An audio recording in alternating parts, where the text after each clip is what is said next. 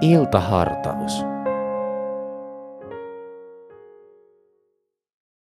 Tämä on Helsingin kansanlähetyksen iltahartaus. Minä olen Antti Koskiniemi. Hyvää iltaa.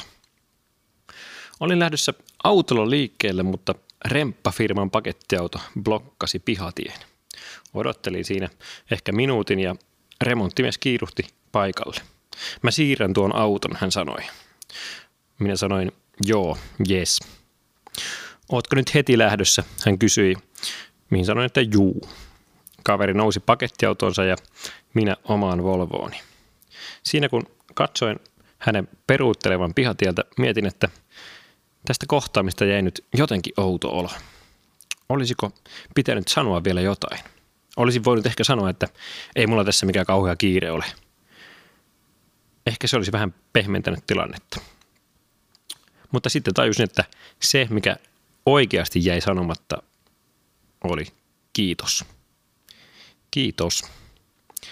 Kylläpä tuli hölmö fiilis. Koitin siinä lähtiessäni morjestella tälle remppamiehelle, mutta vähän kurja olo kuitenkin jäi.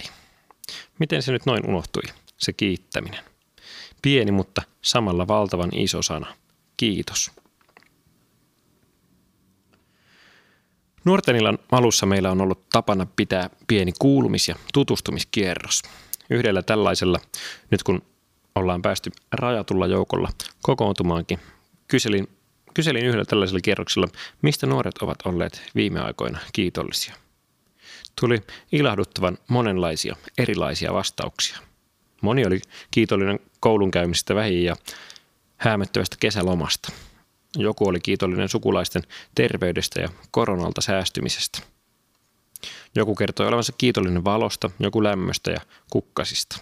Kevät ja kesä on meille suomalaisille helppoa aikaa olla kiitollisia. Kiitosaiheiden jakaminen avarsi omaakin mieltä. Huomasin, että näistäkin aiheista voisi olla kiitollinen – niin paljon on aihetta lapsella kiittää. Jumalan lahjoja kaikille riittää, lauletaan erässä laulussa. Helppo on kiinnittää huomiota siihen, mitä minulla ei ole, valittaa ja nurista. Mutta parempihan se on opetella näkemään se, mitä minulla on, iloitsemaan ja kiittämään siitä. Kiitos tekee hyvää omallekin sydämelle, saati sitten kuulijalle. Se, mikä puuttuu, saadaan viedä kiitoksin Jumalan tietoon. Näin opettaa apostoli Paavali Filippiläiskirjeen neljännessä luvussa.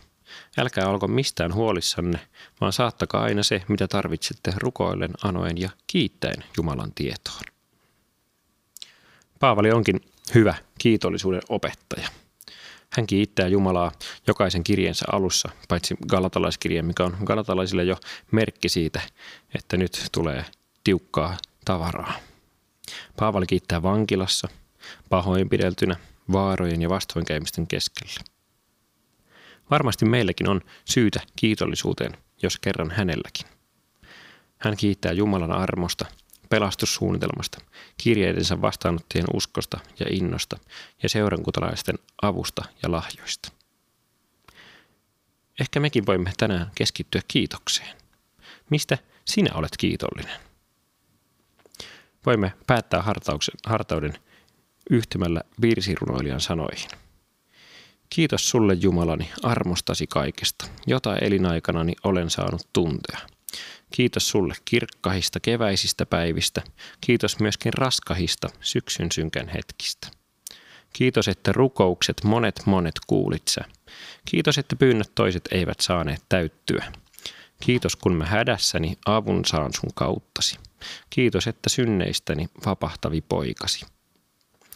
Kiitos sulle jokaisesta elämäni hetkestä. Kiitos päivän paisteesta niin kuin pimeydestä.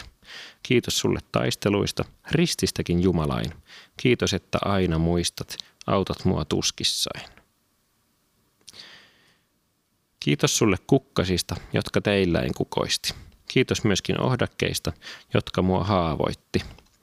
Kiitos, että tahdot mulle elon antaa iäisen. Kaikesta, oi Herra sulle, annan ikikiitoksen. Ohjelman sinulle tarjosi Helsingin evankelisuterilainen kansanlähetys.